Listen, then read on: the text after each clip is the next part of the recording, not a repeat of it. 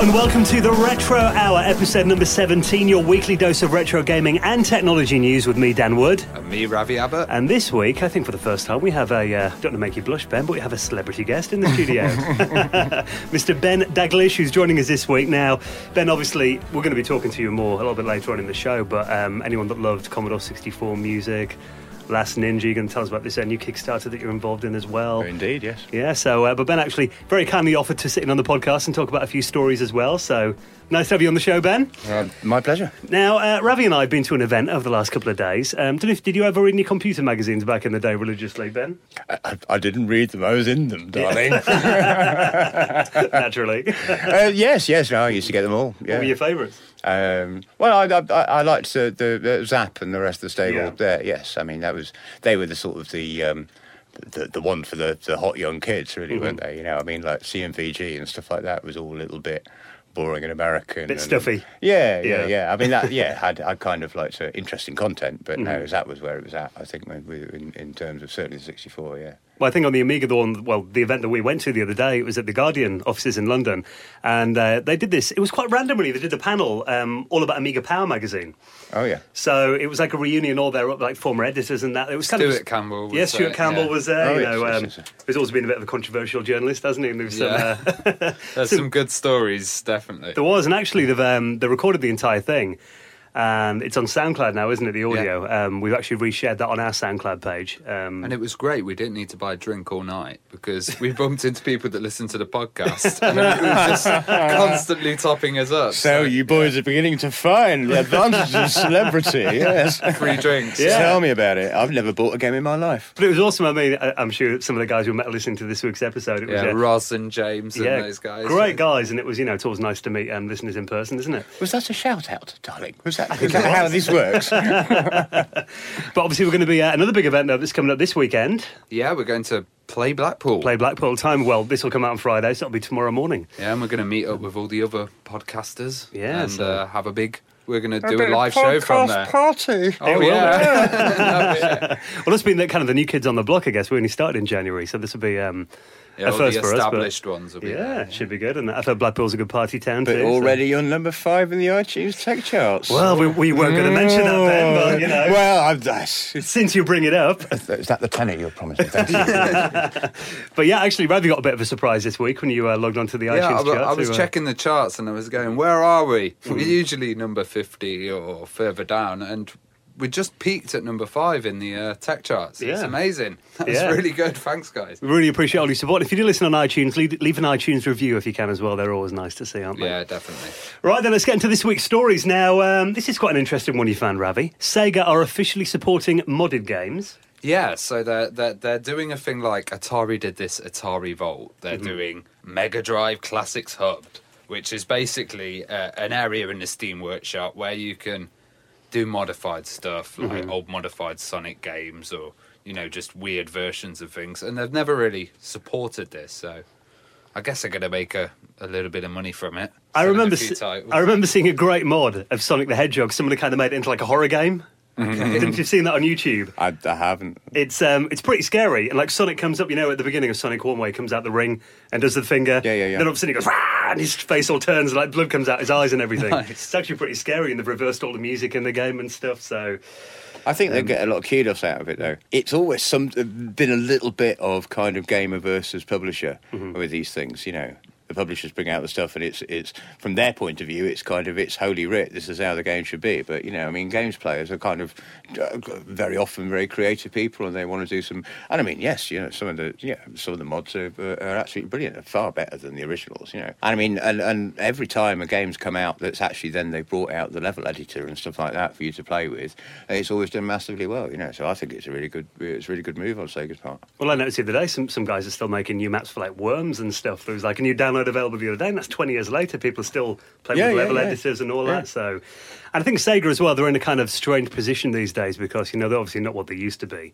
Um, and I think you're right, you know, fan kudos is probably more important to them now than it was when they were kind of like the biggest game company in the world 20 That's years how ago. you get to be a cult. Yeah, exactly. Well, we were talking about them, you know, back in this. Um, there's apparently going to be like a fan reboot of the Dreamcast, and they're kind of giving Well, a bit of trying, endorsement to that. they? Apparently, Yeah, yeah. yeah. So, uh, Well, they've they've re-released games in the past as well, Mm-hmm. but this is the only time they've added this modding aspect in there because you know before it's just been a fast book Mm-hmm. to kind of re-release and get them out, and they've probably done it like 20, 30 times already. Yeah, so interesting. We'll pop notes in the uh, in the show notes this week if you are interested in finding out more about that. Yeah. Now, uh, a man has built his own Amiga graphics card.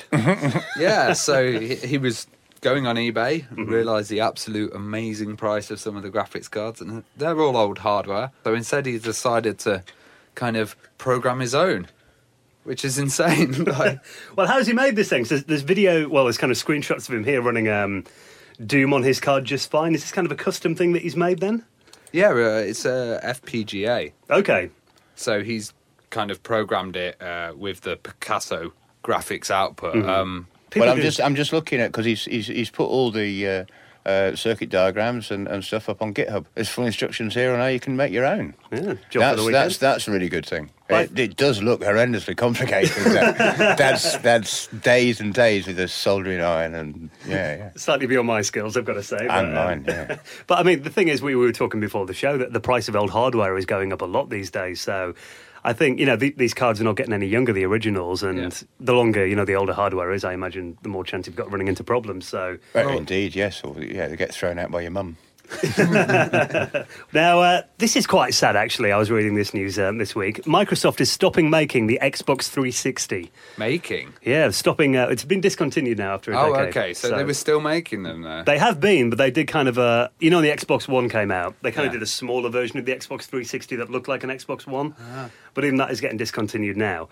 But you know, for a machine, I'm looking at the original date it came out here, 22nd of November 2005. That's, yeah. That's a long time, isn't it, for a For system? ten years for Yeah. a, for a computer uh, for a, for a console is uh, uh, remarkable, actually. Well, you think you know, ten years before that, like the Sega Saturn and stuff was coming out, and the first PlayStation. So, and well, gaming- Moore's law just means that yes, I mean over ten years, you know, kind of like the, the where, where the state of the art is is is whatever the uh, two to the power ten is. You know, uh, Yeah, yeah, yeah. I mean, it's uh, uh, yeah, amazing that it's it's uh, uh, uh, stayed so popular, really.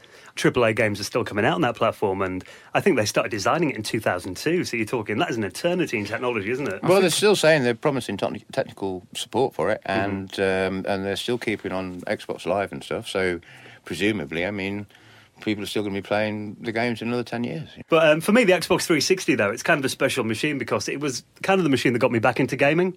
Yeah, I went through about five of them because they kept breaking. But Yeah. yeah. not, the most, not the most reliable hardware, I've got to say. I'm on about my fourth now, I think. Um, but yeah, I did kind of get out of gaming from about 2000 to about 2007. Is you know, I had like a good like seven years. I just Discovered girls, did you? girls' university partying. Yeah, Yeah, yeah. I, I was cool for a couple of years, believe it or not. one day I went into Game Station and they had like um, an Xbox 360. I think it was kind of like a used one, but I just moved to a new town. There, were my missus didn't have many mates or anything, and I thought, well, I might get one of those, see what the games are like on it, and that you know reignited the whole thing for me. So, Introduced me to the world of crazy kids on Halo. oh yeah, yeah. and, uh, you know, kind of online multiplayer. Yeah, it was That first a- online system I Uh, played as well. Yeah, and and just the whole um, the sort of the it was the next level of 3D, wasn't it? Really? was H- proper- HD proper graphics as well, 3D, wasn't it? yeah. Yeah, yeah, Yeah. indeed. It- uh, yes, yes, look gorgeous, but the, but the whole kind of suddenly you can um, like the, the exploring worlds thing, as it were. You know, that was that was a, a, a really lovely part of it. The Xbox 360, if it's only just been finished, it's not quite, you know, retro as it were to be kind of nostalgic for people. But I think as time goes on, I think it will be one of the more fondly remembered consoles in the future. I think. Yeah, and I think s- people still get use out of it. Mm-hmm. Xbox Media Center was a prime example of people just shoving other software on there to Yeah, make yeah. it do different Mm-hmm. Yeah. things, you know. Yeah, it's always good to mod your old systems, isn't it? Yeah, and when it goes offline, it doesn't matter if you get banned anyway. So, now, have you seen this um, really rare Sega Mega Drive cartridge that's been found? Uh, no, I'm just about to load it up. Well, this was posted on Reddit, and it's this guy. He wo- he's in America. He's uh, he works at a retro game retailer, and apparently a guy came in um, with a few old Mega Drive games, and in there was this cartridge. Um, it just says New Leaf Entertainment on it, and uh, apparently this is one of the rarest um, carts in the world for the Mega Drive. And they gave this guy three dollars for it, not realizing what it was. so apparently the last one went for about five grand on eBay Oh wow. This was an experiment that they did in the early 90s. Uh, the problem being that, you know, say you rented a video game from Blockbuster or something like that. It was quite expensive for them to get the games in and keep renting them out and, you know, getting new shelf space and all that. So the idea behind this cart was that it would have um, flash RAM inside. So they Ah. like an early version of Steam, if you like. Yeah, yeah, yeah. So Blockbuster would download the ROM from the publisher's website, flash it onto this cart, and then just hide that cart out. When the new game came out, flash the new one onto it. Right, you come back in two weeks later, having you play the hell out of the old game, and you just get another one. Mm. Yeah, flash it on your cart. Yeah, you know, save remaking the hardware every time. But, The um, EverDrive then. Yeah, it was an early version of the Well, EverDrive, yeah. essentially. Yeah, you know, twenty years before that came out. Um, yeah, however, you know, it was kind of a, a prototype that never went any further than that. Quite how this guy got this cart, they've got no idea. Uh, but the game shop are actually saying they realised their mistake after, you know, they did a bit of research on it. So what they're going to do is they're going to give the guy like a thousand bucks after it sells to say, you know, track him down and say That's- thank you. That's So- nice. Yeah. Well, that's what he said on Reddit, anyway. Yeah. yeah, yeah, yeah. Whether that actually happens or not, Maybe he's they're to praying to hell that the guy doesn't actually read Reddit or go on Imgur. Yeah, that's, that's not a legally binding contract. Is it? Now, um, anyone that used to love the original PlayStation, um, Crash Bandicoot was obviously a massive game on there. I absolutely loved it, and I think it's very relevant at the moment because all these mobile games they have these running running games that are exactly like Crash Bandicoot, where you uh, Hitman Go, Lara Croft Go, all of this kind of stuff. It's uh, really relevant. Sonic Dash as well. Yeah. Yeah. Well, it, it might not be the most reliable news site we've ever used for uh, a, a show research, I've got to say. we are on the, uh, the Daily Stars website right now. I am shocked. I, I have to say. yes. Just don't read the things around the edge of the article. Ben, Yeah, just, uh, right. Indeed. Not safe for work. not, not the clickbait. This tennis video just became an internet smash hit. Can't think why. So, um, but yeah, there has been a few hints around that they're going to be doing a reboot of Crash Bandicoot for the PS4. Now, this started because um, it was a guy called uh, Randy Falk, is his name, and he's the director of uh, NECA or NECA Toys. He did an interview at a gaming show a while back and actually said, you know, um, looking at some of Sony's other titles, they're looking at bringing back Crash Bandicoot, which is really cool. That was a quote from him back in February. Since then, he's kind of backtracked and said, oh, it was taken out of context and all that, but obviously that was just him kind of covering himself, I imagine. Well, it was a desperate attempt to get a mascot, wasn't it? Because they had well, Spyro the Dragon, Crash Bandicoot. They were all trying to get mascots for the PlayStation, and they never really got one. Back then, though, I think it was that time just after. Obviously, Mario was big on the Nintendo. Sega, had Sonic. Yeah, Sonic, yeah, everyone yeah. needed a mascot in the early nineties. well, they? they're still trying with Sackboy. oh, for the PS. Yeah, they keep putting Sackboy on everything. There's this quote here from Push Square that says uh, it's actually an old magazine scan that's been retouched to look new. Yeah, this is a tweet, wasn't it? That um, PlayStation Latin America uh, posted. Apparently, they did it as like a Throwback Thursday kind of tweet, but they've Right. actually spent a lot of time retouching this image, which seems quite a lot of effort for uh, an old magazine scan, doesn't it? Um, yeah. Yeah, it could be that Crash Bandicoot's going to come back. I mean, I think he's due a due a comeback now, isn't he? It's been a while. Yeah, yeah. I think it was was it Crash Bandicoot Three or Warped was the last one. Yeah, that must have been- what- how long ago was Crash? Racers Yeah, years ago. been a long time ago. PlayStation One that was. So uh, yeah, we'll keep you posted on that. But yeah, I'd like to see him back. A nice HD update of Crash. Oh, it'd be good. Now, this is quite an interesting move by Amazon.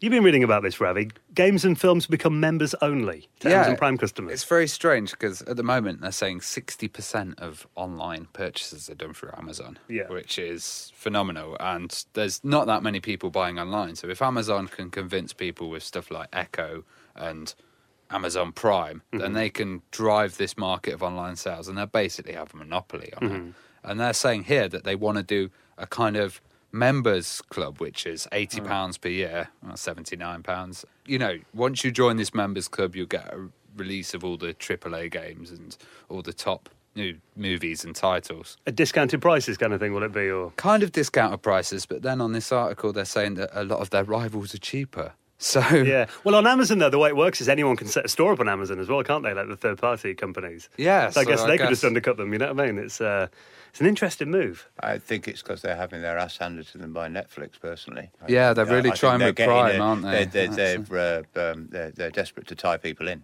Mm-hmm. And uh, and yeah, the way that you tie people in is you have them thinking, well, I'm paying eighty pounds a year for this service, then I'm going to bloody well use it. Yeah, may as well get something out of it. I normally I've sent it to Amazon Prime twice. But you know, you get the 30 day free trial. So I've used two different cards. I've done it over Christmas, you know, to get quick deliveries next day. All right. Cancel it in January, do it again the year after. That's what I've been doing with it. Playing it. the system. Yeah, so. Uh, yeah, some but of my mates haven't cancelled mate and they've been like forget. stung with a massive bill I imagine there's a lot of people that do that, though. You know, it's kind of like with Netflix, I got a free trial on that, and then because it's only six quid a month, oh, I'll keep paying for it. Very rarely use it. Yeah. But I, I, I think doesn't everybody just share everybody else's Netflix passwords? And Yeah, stuff? there's It's, like uh, a well, I, it's, uh, I use Kodi, which is uh, we just don't use Netflix now. Right. It's uh, R- R- Ravi's dodgy, uh, yeah, back alley version of Netflix. Oh yeah, yeah, yeah, yeah. With the kind of ladies that you see on the Daily Star. Yeah, yeah. More than likely, there's, there's plugins for that. I'm yeah, sure, there's Ravi. a few add-ons. Now, uh, some Atari news. Not very often we hear a news story about Atari. However, this is um, not in the most positive light, I've got to say. Hmm. They want the exclusive right to make haunted house games. As Ben was saying earlier, Atari just seem to be a suing uh, kind of company at the moment that just want to do cases against everyone and kind of Are they patent troll now, then, basically, are they? Is that what? Well, they've. It, uh, well, it's saying here in this article actually that they uh, they had a go at Jeff Minter right, okay. recently. I mean, that's you don't touch Jeff. no. How dare they? oh, absolutely. How dare they? Jeff's like one of the loveliest people on the planet. You can't just kind of sue him. He'll just run away to Wales, hide under a sheep. Now, because this is apparently um, Haunted House Tycoon, which um, is a new game from a publisher called Hazy Dreams. And, uh, well, this is obviously not the original Atari, is it? I think the, the trademark's gone through various different companies over the years. Yeah. But yeah, basically they want to try and get some uh, some money out of them by the looks of it. They filed a trademark on Haunted House in connection with games, which seems very vague to be able to file a trademark for. For Well- the words haunted house. Yeah. Or I, well, a game called Haunted House, I suppose, possibly. But that's that does seem very tenuous, really. Well, remember Namco had the loading screens one as well that they had. Yeah, you could Just- just. They're the only company that could have games, you know, a game playing while you load the main Oh, game. oh, Uh, they, okay, they, They're okay. patent on that, so there is some random Right. stuff around, isn't there? Yeah, there's some really odd ones. Well, but- even last week on the show, we were talking about um, the company that own Acorn's um, trademark now. They've got a Twitter account called the Acorn Trademark, and they just go around looking at any, any other company that are kind of using something similar. Like it was a scaffolding company, Yeah, had an Acorn Acorn, scaffolding. and they were like, you know, trying to get them somebody out of them or something. So How come that happens? But I've, I've I- I've always wondered why it is that like fun fairs can get away with doing all the Disney characters and all the film characters, and, and none of them ever get sued. I've worked for many fun fairs and carnival people, and it's all actually officially trademarked. They have some weird discount with Disney. No way, stuff. really? Really? Yeah, Legit? yeah, because they would get completely destroyed. What about- You've solved a mystery for me. That's my word. So, What about- like what on the rides, the merry-go-rounds. what about the or PlayStation logos and all that they have up? I am not sure about that. Yeah, it's also PS1 logo still as well. But I definitely know with Disney, yeah, they Yeah. have uh, some kind of fair deal for Oh. rides and stuff, yeah. Interesting. Attractions, yeah. Maybe Atari could look into that kind of thing then, yeah. yeah, right. now, uh, Pirate Radio Yes, comes Pirate back after 30 years. Radio Telstar coming to you from 1977.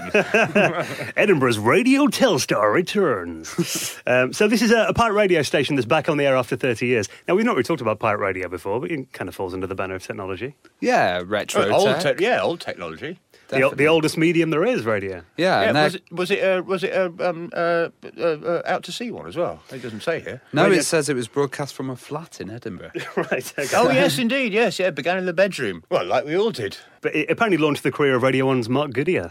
Ah, and they're saying that you know radio is that kind of format where it's not like TV where you're sitting there, where you're sitting there and you're kind of, you know, just concentrate, zoning out on the television. You can do other stuff when you listen to radio, and that's why we think podcasts are also getting popular again. That's- because I was going to say that's what I do. I mean, I'm, I'm I, I program all day, but uh, uh, I listen to Radio Four all day. I can't listen to music because it distracts me too much. I can't work when I'm listening to music because I'm listening to the music rather than working. You know, but yeah, just being able to have the radio on and sort of just having sort of nice, comforting Radio Four voices, um, uh, is- Like a comfy pair of slippers. Yes, Yeah. And everyone thought radio would die in the digital age, but there seems to be, it's just a new form of distribution, or there seems to be, you know, a, a, a need for radio. Well, you know, this is essentially radio, isn't it? It's just Uh, a different completely, mechanism of, yeah, yeah. you know, delivery. Um, but it's interesting this station's back then. So, I mean, I, I guess it's is it the original team behind it then, or is this like an online I- venture? yeah, or- I think it is the original Okay. team that are saying that they want to provide something for the communicate uh, for the community. Isn't it just a bit like Atari? And it's just the guy goes, "Oh, that was a brand. I'm going to bring it back after 35 years." And um, yeah, Yeah, see if maybe. I can get some money out of the advertising. But I mean, even you know, if, if you drive around London, you, you, you tune through the radio. There's still so many pirate stations on Oh there. yeah, yeah, yeah, yeah. Most of them playing drum and bass and garage yeah. and that kind of stuff. Well, I'm really into pirate radio and uh, garage, and Mm. there's a great app called TuneIn.com. yeah.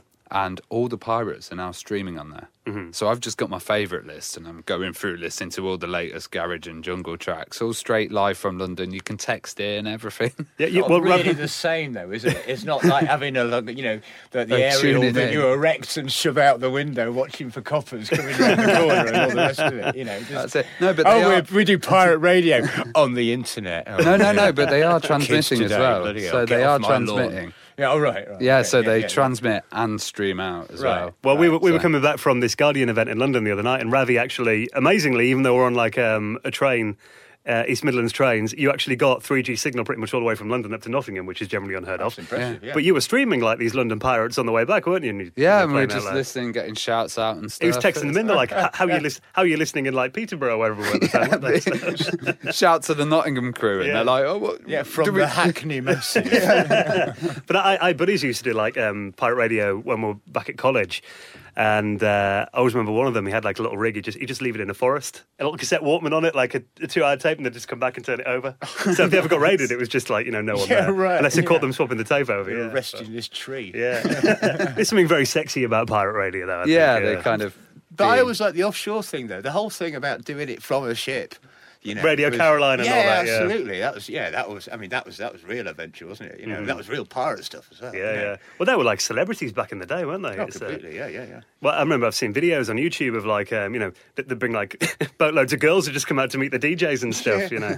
So Well- it's not like that anymore, but you know. have, you, have you seen a place called Sealand?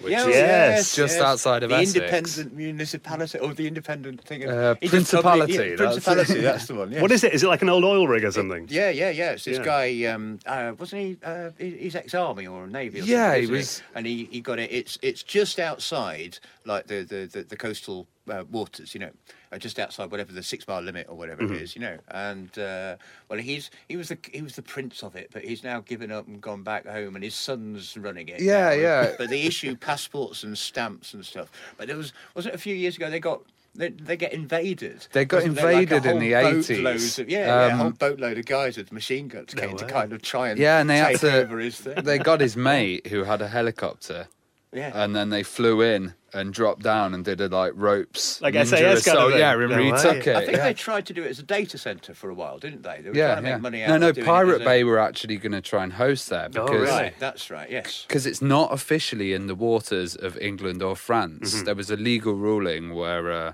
uh, I think the wife, the navy came up to the wife and she had a gun and fired at them and said, "Get out of my." It's, it's her country, yeah. Yeah, I'm yeah. the queen. Get off my waves. Yeah, that was it. That's an interesting subject that we might cover in the future. Yeah, pirate absolutely. radio. Now, well, something else that's always, you know, kind of attracted the uh, the hackers and the, the people like to have fun. The Raspberry Pi. It's got a new camera then.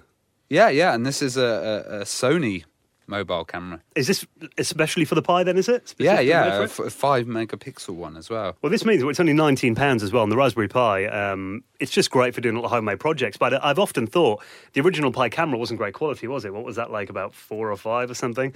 Um, but it's good for making like you know a homemade scooter camera, for example. Yeah, well, this is 1080p, Yeah. Mm-hmm. at 30 frames per 2nd So, What are you doing with your Raspberry Pi at the moment then? Oh god, I've, I've, I, I wanted to make it a sole pirate radio receiver thing at the moment, but I've just seen the Amazon Echo. They've released that for the Raspberry Pi, so I may Yeah, the make software. my own Echo using a toilet roll and some other kind of items. Paint it black. You know? I've not used Amazon Echo before, but I've seen like you know they released that tube thing, didn't they? Yeah, yeah. The original one. That, that looks pretty cool, but I think you'd have it in the room. You can ask it like what the weather's like and that kind of thing. It's just like Siri, for really, isn't it? recipes and Yeah. uh, make appointments. Looks stuff, pretty yeah. funky. But I did read they released the software for the Raspberry Pi though. Is that like runs on Raspbian then? Does it? Yeah, Or- yeah, and it's it's free as well. So you know the Echo's a hundred and seventy dollars, I think, and Yeah. the Pi's thirty. Yeah. you know, so yeah. Doesn't look quite as sexy, but you know. no. Ins- Inside you paint your toilet roll black. now, a final uh, final story before we get into uh, a chat with Ben this week. The Nintendo Entertainment System has got an HDMI kit. Oh yes, they've uh, been working on this on Atari Age, and these guys have been doing constant little updates for it. Right. and uh, they're they're kind of producing the boards themselves. Mhm. But you know they've got it up to 1080p, and it will be able to do PAL and NTSC. Wow. Obviously, it's still the same graphics, though, isn't it? They're just sharper.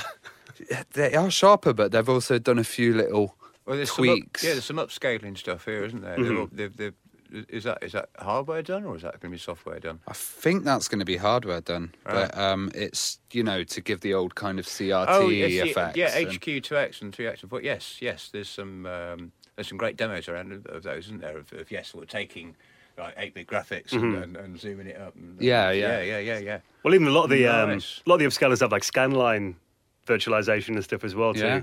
give that kind of CRT look. I mean, you know, we, we, we have talked about this on the show before, but you know, I think for my kind of my ta it always looks better playing these old systems on a good CRT though.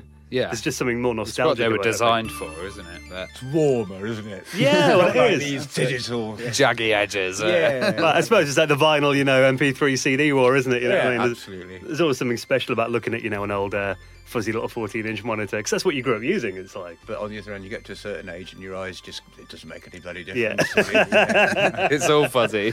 got built-in scanline emulation in your eyes. yeah. yes. But yeah, if you are interested in this, if you want to uh, mod your Nintendo Entertainment System to HDMI, we'll uh, pop a link in the show notes at theretrohour.com. And thank you for listening to this week's show, guys. We'll be out again next Friday uh, with some Tales of Play Blackpool, no doubt. Oh God, I hope they're good and not too drunken. Yeah, hopefully the hangovers will have uh, gone by next Friday. Yeah. And uh, you can download the show from theretrohour.com, iTunes, SoundCloud, your favourite podcast client. And now we're going to chat for the next 30 minutes to Ben Daglish. Thank you so much for checking out the show.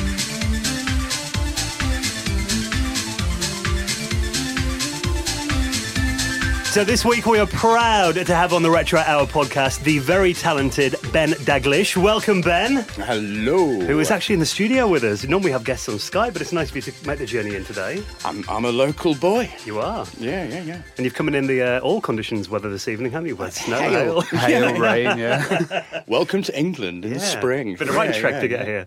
Sometimes it does snow in April, as they Yeah. say. So uh, we've got Ben on because obviously we do get a lot of requests for Commodore 64 and uh, Amiga musicians, and obviously Ben, you know, you've got a, a ripe history in um, the Commodore 64 music scene in particular. Um, let's start at the beginning. Though, what first got you into computers? Computer gaming was, was it was Tony, Tony Crowther. Um, I mean, I'd done a bit before. Uh, I, I, I've, I, I've said before, the first game I ever played was um, uh, uh, Moonlander on a teletype machine.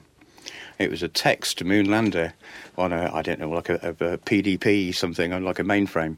ASCII Um, graphics kind of thing. Uh, uh, not even ASCII graphics. No, No, it would no, be no, on a no. Well before it? it was, it was a teletype. So basically, it, it was like just a typewriter connected to the computer. You know, it was like a terminal, conne- and then the computer to the computer. This was at um, Aston University. My dad was working there at the time, and uh, I had a day off school, and he took me in. Uh, and basically just sat me down in front of this teletype and, and, and, and had to go and, and do his stuff. And I was there all day, and it would just basically it would type up. You go, it'd go. Tuk, tuk, tuk. You are 100 metres above the surface of the moon, travelling at 40 um, uh, metres per second, and you have 100 kilograms of fuel left. How much fuel do you want to burn? And so you go, 10 kilograms. You are 80 metres above the surface of the moon, travelling at, and, and, and, and you do this, and you just kind of, you, you type in the numbers, and then three seconds later, it'll tell you again. And, and, uh, and the idea was, you know, it's the, the moon lander game, you know, like sort of trying to get it like uh, landed just perfect. And, Yeah. And uh, yeah, so the next day, I went into school clutching this sheaf of, of, of, of computer printout paper. So it's just like 50 or 60 sheets or something, and which had like, you know, Half a all forest. these. Well, yeah, basically, with all this stuff printed on it, you know, and I was kind of showing it to people going, this is the future. This is a computer game. Everyone's going, what? You know, but um, yes, it, it, it turned out to be the future. And Uh, that was the system with the early computer games like Space War on it as well. So with the PDP. Um, yeah, yeah, yeah. Well, as I said, the only thing I ever did was Moonlander, and then I didn't see anything uh, uh, again for uh, a few years until um, we got a. Uh, well, I won a BBC for the for the school. Um, it was at the time when the the BBC had kind of they brought out the BBC Micro, and they were desperate basically to push it into every single school that they could, and turn it into like the de facto education machine. So they ran all these like noddy competitions, you know, kind of write down your name and you could win a BBC type thing. and uh, I wrote an essay for school on. Um, how you can use computers in education or something, and uh, and this BBC turned up at the school, and because I'd, I'd I'd won it, then I was one of the like three people in the school that was allowed to go and sit in the library and actually type on the thing, you know. But one of the other people was uh, was Tony Crowther, and um, the, the the two of us and a couple of others and and uh, this teacher we set up an educational software company. So we started writing educational software in, in BBC Basic and then doing like a, bit- a bit of assembler because the BBC was lovely for that. You know, you could just Six five write- oh two, wasn't it? It was, Yeah. it was, but like you, it was all. Um, the basic was lovely. The basic Mm-hmm. was more like more like C than basic, really. But also you could just like plonk in line assembly wherever you wanted, you know. Mm-hmm. So um, uh, uh, yeah, I, I, I started playing around on this thing, and then Tony had started writing games on the on the on the C16 and then the 64, Mm-hmm. and he knew that I was into music. I've been playing music since I was a little kid. So um, he came along to me one day and said, uh, "Could you write out the notes for the Death March?" Just Right. li- literally do do do do do do do. So I, I wrote them out on a bit of paper, and he went, "No, no, no. Like, can you write them out so I can read it?" Because I was just like started like drawing five lines and going, "No." and um, so he we, we had this format of like you know. C4, comma 16, comma C4, comma 16, comma D sharp, comma you know, and um, so I wrote all that out for him, and uh, uh, and he took it home and plugged it into the thing that he'd typed in, the music player that he typed in for the back of the Commodore 64 manual, um, and that all worked. And then he came. Uh, I think the next thing he he, he wanted uh, some. It was uh, he wanted a piece of Jean Michel Jarre. He wanted yes, uh, Okay. Equinoxe Five for for Loco Loco doing. So um, I went round to his house one night and listened through to Equinoxe 5 and kind of transcribed it all and worked it all out. And, and by that time, I was hooked, you know.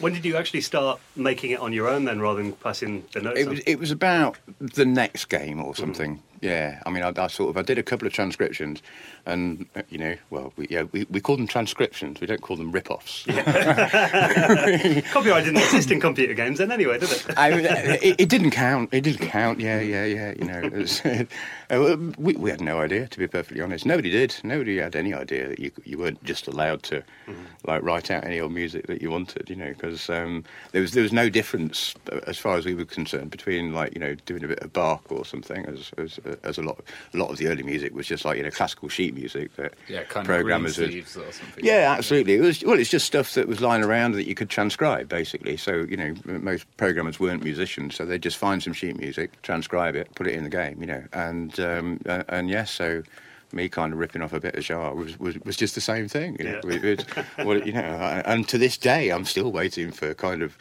The, the, the, the letter or the boys to be knocking on the door. Hello, you owe me some money, I think. Is someone listening to this now going, actually, yeah, we Yes. never got in touch with it. Oh no!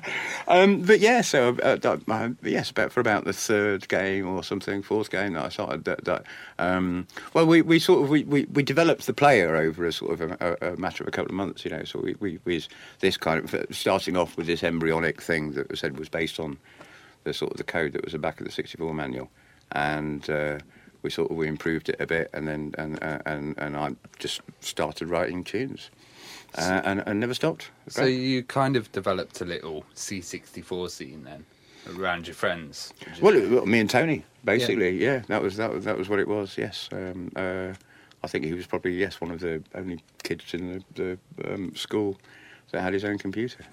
It's a very funny story, actually. Um, he'd uh, his mum worked for uh, British Coal, doing uh, industrial compensation stuff. So she used to have like all these books and books full of tables that would tell you, know, you've lost an arm, right? That's ten grand. You lost an arm and a leg, right? That's fifteen grand and stuff like that, you know. And uh, uh, one day she said to Tony, uh, "Could you do this on a computer?" And he went, "Well, yes, of course. It's just you know, it's, it's dead easy." So. Um, he just took all th- these tables and he transcribed it all and he wrote it for the 64, so you know, easily fitting in 64k memory. And she took it to work the next day and said, uh, "Look, my son's written this, um, this, this, this, this program to do sort of my job for me." You know, yeah. When you think about it, a bit like kind of, you know, I've just got my son to write me out of a job kind of Yeah. thing. But no, so she said, "Yeah, you know, he's rather than having, you having to use all the books, you can just do it on the computer." And uh, British Coal said, uh, "Oh, we can't have that. Oh no, he's not. A, he's not an approved supplier." you know, he's not one of our approved computer suppliers, you know. And she said, well, look, it shows that it's possible to do it. Look, I've got it all working here. So, you know, so British Coal went off to their approved computer supplier who um, uh, said, uh, yeah, yeah, we think we could do that for you. It'll, it'll take about six months and cost you about £50,000. and they went, uh, well, okay, but you know, this is the future, like having it all on computer.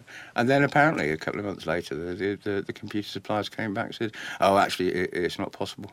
And, and some kid did it, in his bedroom. And and fifteen year old Tony Crowther had done it in a night. No on a, on a sixty four. I think that says a lot, though, doesn't it? I, it really does. Yeah. It, it, it, uh, yes, I mean about all sorts of. That's kind of been the way, th- uh, uh, continued being the way throughout. You know, um, I mean, I, when we were uh, at Gremlin, when we, we were doing one of the um, winter games or summer games or one of those, you know, and I think we were do- at Gremlin, we were doing the um, uh, uh, we were doing the the, the PAL version. The, the, the, yeah, the American version had been. Uh, we were working simultaneously on, on, on the events. We we were using. Uh, I think we, I had three or four programmers on it, and a couple of graphic artists and media and the music. And the Americans had three or four programmers per event. No way. Yeah, you know, they kind of had this huge team of like 50 people all working on this game, you know, and they didn't get it done anywhere near as quickly and as efficiently as we, uh, as we did, you know. Yeah. Because again, all, all of our stuff was, again, all the lads at Gremlin, I mean, they were all 17, 18, and it was all, you know, the whole thing about, you know, keep saying about it starting off in the bedrooms. Did you find it in the early days it was a bit hard to get computer music taken seriously by traditional musicians? I'm sure it was. I didn't care. it didn't make any bloody difference to me. You know, I was getting paid for it. Yes, I mean, there's yes, throughout throughout my life, I've you know the, the whole oh, it's bleeps and boops, isn't it? You mm-hmm. know, and you go, no, no, it's a lot, lot more, no, a lot more sophisticated than that, really. You know. Um, and and people that know the stuff, you know, obviously, I mean, there's you know, there's a there's a, there's a lot of musicians that grew up listening to I, I still to this day get you know an email every couple of weeks from somebody that says they became a musician because of, of, of sort of listening to stuff that I was doing and Rob and Martin and people were doing, you know, uh, which is lovely. I mean, that's kind of made made my life fulfilled. You know? but um, yes, I mean, you know. A lot of people just don't, you know, they, they just dismiss it. But then, you Well, know, everyone so- uses computers now, though, in studios. well, don't well, they? well, Yeah. absolutely, Yeah. absolutely. Who's got the last fucking laugh now, eh, son? They're all sitting on logic. yeah, right. ahead of your time. absolutely. Yeah, yeah, yeah, yeah. But the Commodore 64, I think, was probably, uh, certainly in my life, the first computer I heard where the music was actually something that you pay a lot of attention to. I mean, do you think the C64 was special in that regard? It was the first um, home micro that had like a proper synth, basically. Yeah, yeah. It was the first one to sort of have um, sort of different waveforms and and and uh, filters and enveloping, and you know, it's, it was yes, it was a it was my first proper um, uh, sequencer synth combination, as it were. You know. Step up from the beeper. No, completely. Well, I mean, I, I said I'd, I'd, I'd done stuff on uh, the BBC before, but I mean that was basically. I think the uh, uh, BBC was just a. I think it was just a triangle wave, or maybe a triangle and a square. Internal speaker as well, didn't it? Yeah, yeah, indeed, indeed. So um, yes, it was. Uh, uh, yes, that was part of the when it was. Um, um, uh, the, the Commodore was plugged into the television and coming out of a reasonably decent speaker and stuff like that. And, and again, just yeah, it was it was vastly more sophisticated than anything else. Yeah, it was it was it was, a, it was a real sort of eye opener. And as I said, it was a you know I mean from 13, 14 onwards, I've been kind of going into town and going into Tandy on a Saturday afternoon and sort of drooling at all the sort of the really expensive synthesizers and, you know, like a sort of a, an octave with loads of buttons and all this, you know, right? uh, and, uh, oh, yes, you know, one day. Um, and then suddenly, yes, we- I, I had a, a machine that, that, as I said, did all that and, and, and more, you know, because you could program the thing. So you could, you could write sequences for it and get it to play ridiculously fast notes and and and just swoops and slides and yeah, it was a great thing. It's crazy even that like 30 years later, people still love that Commodore 64 sound. I mean, there's um, you played with press play on tape. Yep. What's it like doing 64 music in front of a crowd? No, it's great. It's great. I mean, yes, I, we, I do press play on tape, and, and there's um, uh, SID80s as well. You know that me and uh, Jon Hare and, and, and Mark Knight and people do. Oh, it's it's it's marvelous. The reaction. Uh, it's it, it's great. I mean, it's it's uh, uh, it, it's interesting. Especially, I mean, press play on tape particularly. I mean, well, they practice. Mm. We don't. We, we, we only ever practice like literally on the day. Well, 80s, we never know who's going to turn up on the day. Basically, it's just when we do a gig, it's whoever happens to turn up, and you know, if we're lucky, we might have a day's rehearsal sort of the day beforehand. You know, but yeah, they get together all the time and practice, and so I mean, they some of their, their transcriptions and some of their, their you know, the sort of the stupidly fast notes and, and, and other things that they're playing. It's it's it's great, but um, yeah, it's it's uh, being able to envisage it more as as it, as it was in your head originally. You know, sort of because again, yes, a lot of the stuff that you, that you wrote was in my head, it was for rock band. You know, sort of you got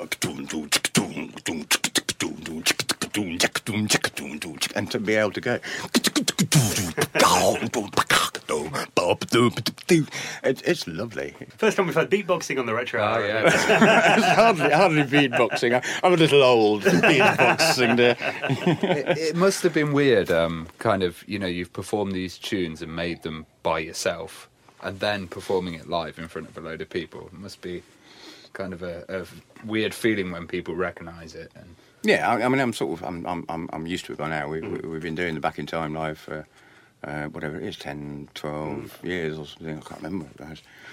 When the, when the first one was, you know, but no, I mean, when, when it, yes, when it first happened, I mean, I, I took a little bit of convincing that it was just going to work, full stop, you know.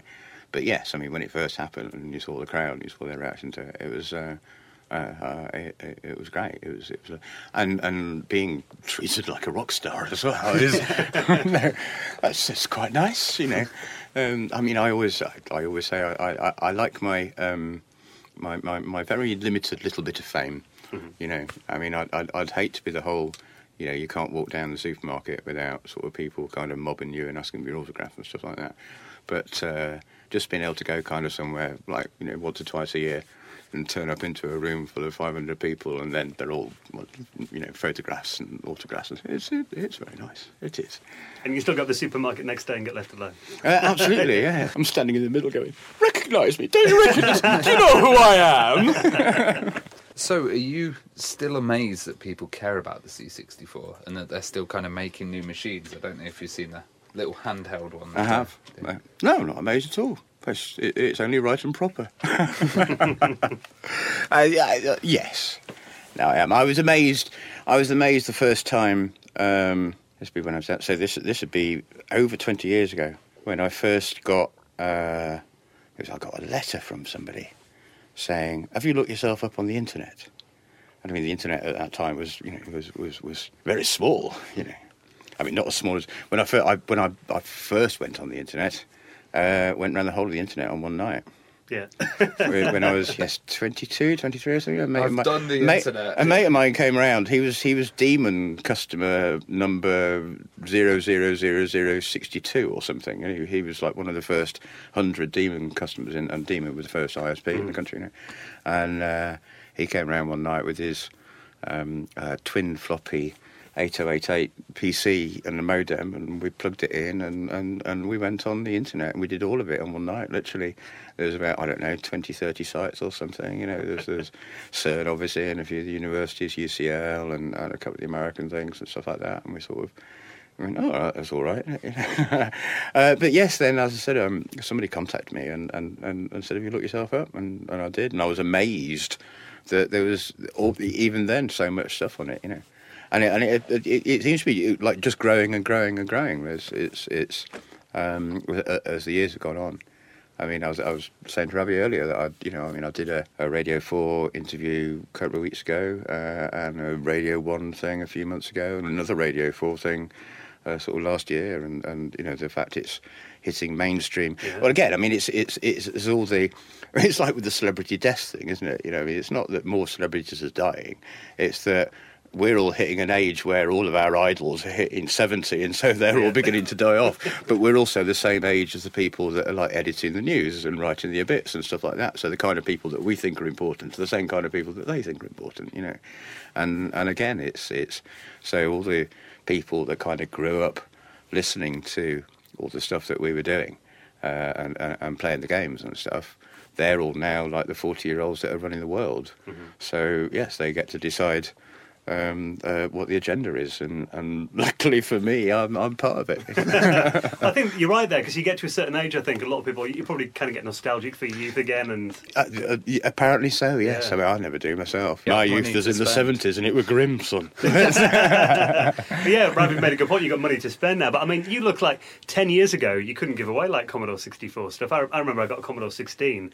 I bought a game off eBay and I got a Commodore 16 free with it for like five pounds, I think. Yeah, yeah. And now they're like eighty quid if you go on. Oh, indeed. So when you, obviously your Commodore 64 music, it's all quite positive as well, isn't it? But then later on, the Commodore 64 scene, it kind of went a bit dark, and there's all kind of metal kind of stuff. Do you kind of make a positive like effort to make your music quite uplifting? I think that's just how I am. I've always mm. just written bright, bouncy music. You know, I, I'm. I, I, I attempt to do moody, but I'm never really very good at it. You know, I'm, I'm not really a moody kind of guy. Mm. Well, I, I like melody. That's always been my thing. That's always been my thing. I've always I've always played melody instruments. You know, I mean, I play a lot of like flute and whistle and uh, uh, and stuff like that, and, and stuff that you play tunes on. You know, and uh, I mean, I, I, I talk a lot about. Uh, the, the, the old grey whistle test, the the original test, which is the, the whole thing about you know, going and asking the doorman at the end of it. You've been re- recording a tune in the studio all day, and then you go and ask the doorman and say, "Can you whistle the the, the, the song that we've been um, uh, uh, that we've been recording all day?" You know, and if the, if the old grey could whistle the tune, then you knew that it was going to be a hit. And uh, I've always liked that. I like I like I like being able to. I like hooks and I like strong melodies, and I like being able to capture people and, and, and get them to be able to remember stuff, you know. Mm.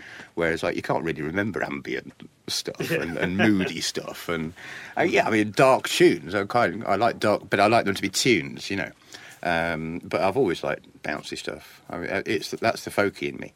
I've always liked just like dancing around and and you know, I mean, quite often when I'm when I'm playing, I mean, I don't know if you you know, even now, kind of recording in the studio and stuff, I'll be sort of standing on the keyboard and I'll be sort of like bouncing around, and and that's how I know that that's how I know it works for me. If it makes me want to kind of just jig about, then then then it's then I'm then yeah, I assume that it'll make other people happy as well. But they're kind of the songs that you know. One day I'll be walking down the street and it'll just the melody will pop in your head and you'll think, what is that again? Then half an hour later, you're like a Commodore 64 song, isn't it? You know? Yeah, yeah, yeah, yeah. And it's yes, it's it's and and I mean. Uh, to a certain extent, the, the, I think the chip itself lent itself to that, especially yes, because of the because you couldn't get kind of you couldn't rely on on, on big washers of, of, of synth pads and, and, and sound effects and bloody you know helicopters and seagulls going in quadraphonic around your head and all the rest of it. You know, you had to write strong tunes. You had to write stuff that was going to stick, but also because the fact that um, very often just because you had you know 4K in which to do like you know to, the driver and the music data all had to fit in that, then uh, you could only kind of get maybe a sort of a four minute, five minute tune at the most. Mm-hmm. Uh, and so if it was going to be just going round and round and round, and people were going to be listening to it over and over and over and over again, again you wanted something that was going to that was going to stick, that was going to be enjoyable to listen to with yeah. kind of a bit of a bass line and kind of yeah, nice yeah, yeah, stuff, yeah, stuff that people could pick up themselves. I mean, yes, it's the, the sort of and, and, and again, you know, it's not not necessarily simplistic stuff, but but but stuff that people could musically understand and could and, and could whistle along to, and and you know. Were you kind of given like uh, by like software publishers? Did they tell you how much space you had for the song? Um, yeah, yeah, mm-hmm. yeah. That was that was that was the brief. Yeah. Generally, you know, it it'd literally be you get a phone call saying yeah, we've got a fighting game and, and, and we've got three and a half K, you know, to, to fit it in, and we've got six levels. And you go, right, I'll write six tunes that all fit in three and a half K. Then Sounds there crazy you go. now, doesn't it? yeah, well, absolutely, yes. I mean, there's you know, there's more memory on your fingernail than. but also no kind of design ideas or anything. Just we've I got mean, six levels. Go yeah, quite often, yes, yes. I mean, you know, sometimes you'd see the game sort of in design. Sometimes you go down to publishers and sort of see a demo or something. Sometimes they'd, they'd, they'd, they'd send you a disc. But yes, quite often it was just literally a verbal description over the phone. And you'd write the tune and send it off to them two days later, and a week later the game was published. You know, I mean, it was all kind of like quite cowboy stuff, really. You know. Well, one of your biggest tunes is Last Ninja. Yeah, yeah. Um, was that done in that way, or how um, was that created? Yes, it was. Yes, it was. I did. I did. I wrote all the Last Ninja stuff at home, uh, and and and it was literally yes. It was game's called The Last Ninja. It's a fighting game, and and it's Oriental. That was that was the description that I got, and so I. That's what I wrote. I wrote a load of Oriental fighting music, and uh, um, then just yeah, we spent a day kind of plugging it into the game went down there to do that, and that was the first time I'd actually seen like the graphics of the game and the gameplay and all the rest of it. You know, yes, I mean a lot of it was serendipity basically as to whether it fitted or not. You know. Well, um, talking of the Last Ninja as well, there's a Kickstarter that you're currently involved with. No, indeed, yes, yes, yes. The Last Ninja musicology, the um, the Jarl fast loaders and, and, and ridiculously widdly widdly widdly yarl. Plays guitar faster than anybody else on earth. I really shouldn't do that, should I? That was terrible. He's a lovely, lovely chap. But We'll every time, every time. Oh no, you don't. He, he doesn't mind at all. Actually, I mean, it's quite. You know, I have had to do the whole thing about coming over here with your fast notes and playing stuff that was never meant to be played by humans. You know. uh, but yes, no, fast loaders are uh, a great bunch of boys. Um, they they played at the last Back in Time live thing, and they sort of they did uh, extracts from this. But yeah, basically they've they've um, um, they're recording and, and, and putting together all of the music from all three of the Last Ninja. So uh, all the stuff that was written by me and Matt and Reyn, uh, and uh, on a big. Um, triple album with lots of extras and stuff. Yeah, live And- concert as well. And indeed, we're, we're we're doing a gig down in October, isn't it? Yes, down at the uh, at the Roundhouse.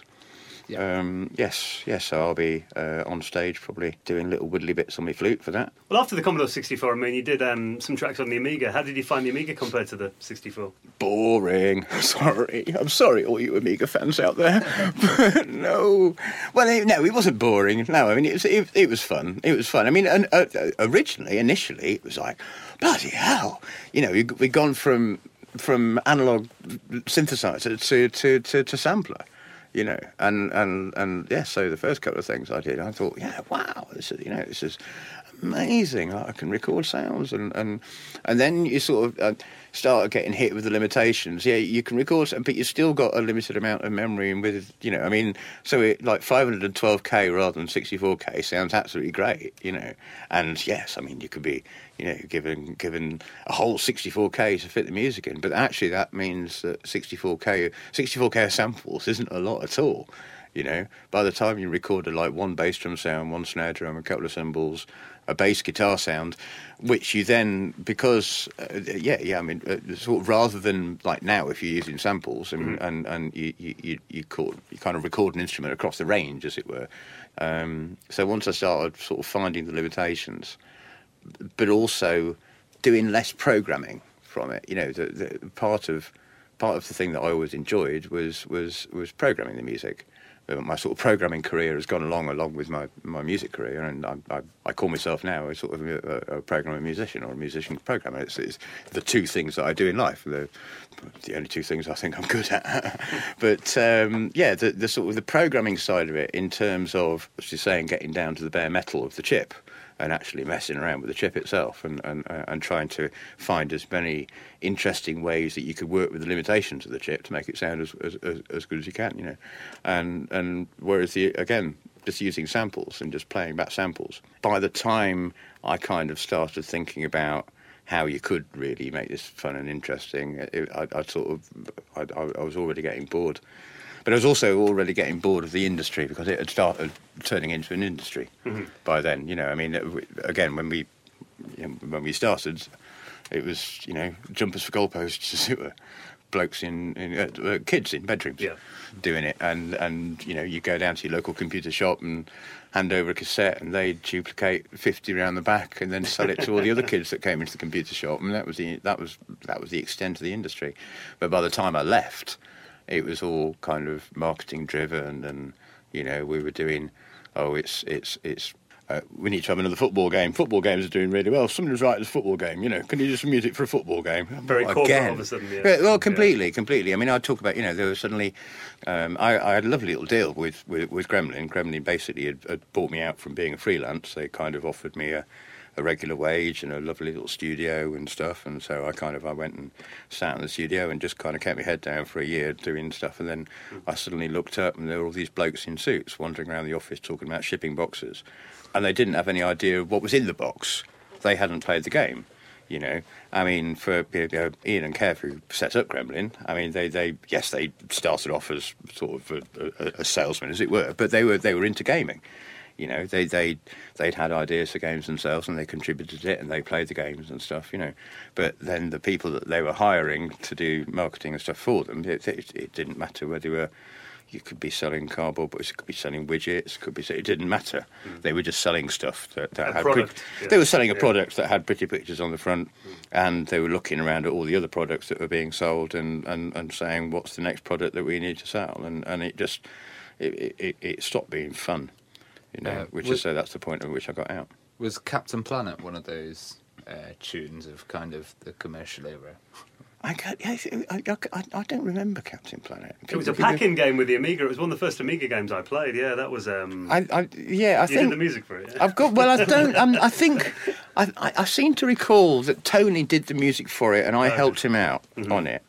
Tony always had a kind of uh, an ear, but he never really composed a lot. It was always, you know, he he originally in the early days he was a, you know, he a complete WizKid programmer still is, you know, uh, and he wrote um, the, the, the the players, and I I pl- kind of plugged in the tunes, you know, and then we sort of started merging a bit. I got a bit more into programming, and he got a bit more into music, and um, and so yes, he he he, he started writing a few pieces uh, himself, and uh, and originally kind of. Um, he'd, he- he'd get me in to kind of just help him along with it. So I sort of give him some ideas and, and you know help him sort of uh, do a bits of arrangement and stuff like that. Sort of pass on odd little bits of theory and and stuff like that. You know. So uh, I, I I think Tony wrote Captain Planet. But remember- uh, the people keep saying it's me, and then I, I, I, I listen to it and I'm going, it doesn't sound like me. I'm, I'm yeah, but it, you know, I mean, this is 30 years ago now, so It's a great soundtrack, though. And to be fair, the game is generally. Oh, maybe it is me then. well,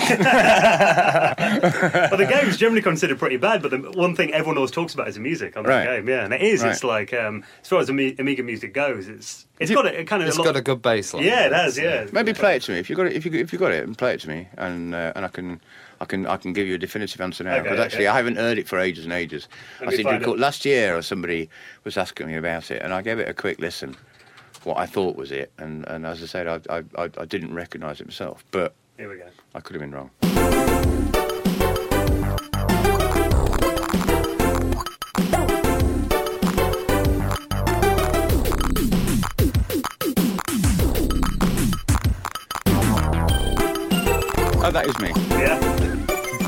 Of course, it's me. Of course, it's me. we've got the definitive answer. There we go. Yeah, yeah, yeah, yeah, yeah, yeah. No, no, that is. I'm, I, I think I was thinking of something else then. Maybe not Captain Planet. Yeah, no, that's that's that's that's that's classic um, middle eighties Bounty band, isn't it? Mm-hmm. Yeah, yeah. You know, I, I put that game on to leave that music playing while I was tidying my room and stuff as a kid. Oh, I liked the um, Amiga version of Deflector as well, Mm-hmm. just because of the fact that I actually managed to, because I could have a, a, a proper cowbell sample. Because the whole point of Deflector was the cowbell.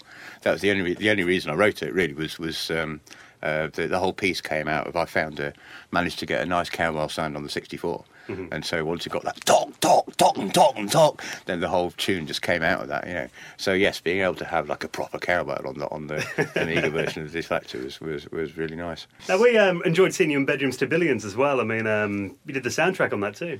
Uh, some of it, yes, yes. How, yeah, how, yeah. how, did that project go then? Ah, it was it was it was great fun. I mean, I did um, uh, originally did just like a a little interview for um, uh, Anthony and Nicola. When it came to doing the soundtrack, they decided it would be nice to get us old boys back out of retirement. So uh, I did some tracks, and Rob did some tracks, and uh, I think Mark did a track as well. Uh, and uh, that was great because it was um, all done round at uh, Max Hall's place. Who uh, Max only lives just up the road from me. Uh, I've, I've, I've known him for a while now, and uh, he's got just a lovely studio that's just it's it's half the size of this room, but it's crammed full of more retro gear than than you've uh, literally ever seen in your life. Really, it's just you know the synths and, and micros, and, and it's heaven. Was it all made an authentic kit then? Was it? um, uh, uh, well, uh, uh, no. I mean, actually, for, for no for the film soundtrack, um, no, it was all just done on on uh, the- yes on um, um, Pro Tools or whatever it is, it is uh, uh, Cubase. Um, but um, well, actually, he I, I started doing it, and then I got a bit bored of it, so he took over. Uh, did a Commodore sixty four versions of because because my my thing was I wanted to write I, I wanted to get into the same headspace that, as if I was writing um, a, a three voice Commodore piece, even though it wasn't, even though I had kind of you know the sort of the the tools and and, and it was you know it was a movie soundtrack, so it needed to be kind of quality, as it were. Um, but uh, but I, I tried to get myself into the headspace of of, of you know writing uh, uh, said a, a, a game piece, you know. Uh, so yes, we then um, um, converted the pieces that I wrote back to the SID, which was which was really nice. What did you think of the movie when you watched it? Though, do you think it was a nice tribute to that era? No, it's, yeah, it's it's, it's great, but it's yes, it, I mean, it, it says it all really. It's Mm-hmm. yes, I mean, they managed to track down everybody and uh, uh, and, and get us to reveal all the stuff that we hadn't revealed before. It's good to immortalise those stories, I think, though, isn't it? No, well, yeah, well, absolutely. Before we all, yeah, yeah, um, kick the bucket. And, you know, before all, all us celebrities. And Prince was an Amiga user He with was, bars and pipes. Yeah, that was. He was, yeah. He was. Oh, Gosh, yes. So, what what are you up to these days, then, day to day, Ben? I, I, I, I, I mainly program. Uh, all, all, all the music I do is, is it's all live these days, really. Um, well, I, I, I say that I'm, uh, um, I, I'm- I, I, do odd bits of recording, and uh, I, I, I might be working on a on a little project at the moment, but I can't really say anything about that at the moment. We'll But um, yes, uh, I, I do a lot of live playing and and, and uh, do a lot of comparing these days as well. I do a lot of like sort of local festivals. So yeah, mainly I, I, I sit and um, I write code to backup network devices. That's it's you know. Um, I enjoy it and it pays the bills.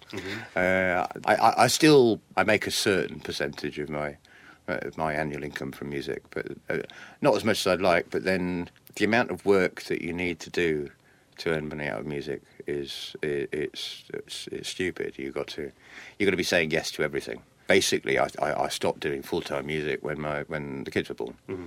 because you know I couldn't be going out on the road or you know just kind of you know I, I, wanted something that was just going to be nice and but also I, don't really I, I, I once I I don't like doing music that much in the studio. I mean, I, I do. I like I like the studio, and I like going in for a week or something, and uh, or a couple of weeks and doing some playing.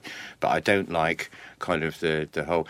Uh, again, one of the reasons that I stopped doing um, all the stuff at Gremlin was because that that was nine to five writing music, if you see what I mean. Like a bit Going- forced, was it then? Well, it's Yeah. going into an office and, and, and trying to be creative. Yeah. And it, it, it, it doesn't work like that for me. I, I, I- I can't do that. It's, it has to be a spur of the moment thing. And so, kind of the pressure of having to get up every day and go into my little studio and sit and go, I've got to write some music. So It's, it's sort of a, you know, or either that or I'm just sitting around all day until I kind of hit the evening hours, and at which point the sort of the serotonin kicks in and I get all creative and stuff like that. But it then means I don't see my family or, or, or whatever, you know. Are you an ITEL then? Uh, yeah, I always have been. I mean, it's it's it, you know it's I say having kids it's a bit difficult to do so. But you know, I'm, still yes a, a, a, a late riser and a uh, and even late going to bedder. But um, uh, yes, it's just it, it's one of those things. It's always been uh, again ever since you know we were 15 and kind of I'd you know at the end of a school day I'd go around to Tony's house and we'd wait till his parents were in bed and then we'd be working till four in the morning or something writing music. yeah. Um, and it's yes, it, it's always gone that way. So yes, doing it nine to five is a, it's it's a strange scene, you know. And I'd much rather be doing a sort of what feels like it should be a nine to five job, if you see what I mean. Sort of, you know, like like um, um, uh, programming, doing the music, kind of when I can fit it in. I'd you know take a week off and go off and do something, or you know, I'd be uh, um, um, playing gigs in the evening or something, you know. Do you still have a Commodore 64? Uh, I I might have one in the shed. Have I got a fifteen forty one? No, I saw a- I saw a, I saw a tape drive, um, a cassette player the other day. The data Uh, set? Yeah, yeah, yeah, yeah, yeah. Uh, and uh, I saw that as I was going through some boxes. And thought, oh, I should scribble my name on that and put that on eBay. but uh, I might have a 64 somewhere, but but but certainly, I, I I- I got rid of a couple a few years ago. I got literally a shed full of, of, of just old computers, and I'm I'm terrible with kind of you know not throwing stuff away. So yes, it just all goes out there and, and you know piled under hundreds of keyboards and monitors and cables. Sounds like and- heaven. Yeah.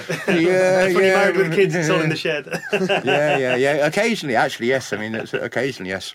Sort of um, as my as my kids were growing up, they'd occasionally pull out a box and we'd plug it in, and they'd, you know, um, have fun with a Atari 800 XL or something, or you know, um, yeah. and they're good games for kids, though, aren't they? Because they're quite, you know, simplistic games. a lot of them. as well. Pick indeed, up and play. indeed, yes, yes. yeah. What do your kids think of you, or like um, your fame when they, you know, they, they see the old Oh, David Crane? Dad, bloody hell! Nobody cares, Dad. Do you take them along to It's- these retro events and stuff? I, uh, no, my, my my eldest son, uh, uh, he, he he occasionally is. I mean, he, you know, he played games and um, he occasionally came along, but uh, um, no, I mean they don't really care. You know, no, they're aware of it. You know, I mean, it's always quite funny if you know we happen to bump into somebody that has heard of me or something. You know, mm. and, go, and it's but it is it's eyes rolling and oh, not again. you know. some old fart thinks our dad's some bloody kind of you know. Well, Ben, thank you so much for coming on the show this week. It's been fascinating getting to be your been memories. great fun. Yeah, really enjoyed it. And if people want to keep up to date with what you're up to now, have you got a website or anywhere they can go to? Um, yeah, oh, I'm all over the internet like a bloody rash. Just just look me up on Google and you'll find my website. I, I, whenever I can be bothered to update it. Yes, as I said, just type Ben Daglish into your, your favourite search engine. Which isn't going to be Bing, is it? Let's face it. and, uh, and and yeah, you'll find me. I've got nothing particular that I'm I'm pushing right now, other than, um, as you say, the um, Fast Loaders um, Last Ninja Musicology along, just because I'm involved. But uh, I think by the time this goes out, it'll be done and dusted anyway, Uh, won't Two it? days to go, and I think they've got to get six grand. So Yeah. fingers crossed. No, indeed, indeed. yes, if not, I'll have to kind of reach under the mattress and pull out some coppers. Sell some of those Commodore 64s. Yeah, indeed, indeed. Yes, yes, yes. Stick my left leg on eBay. well, Ben, thanks so much for coming on. My pleasure.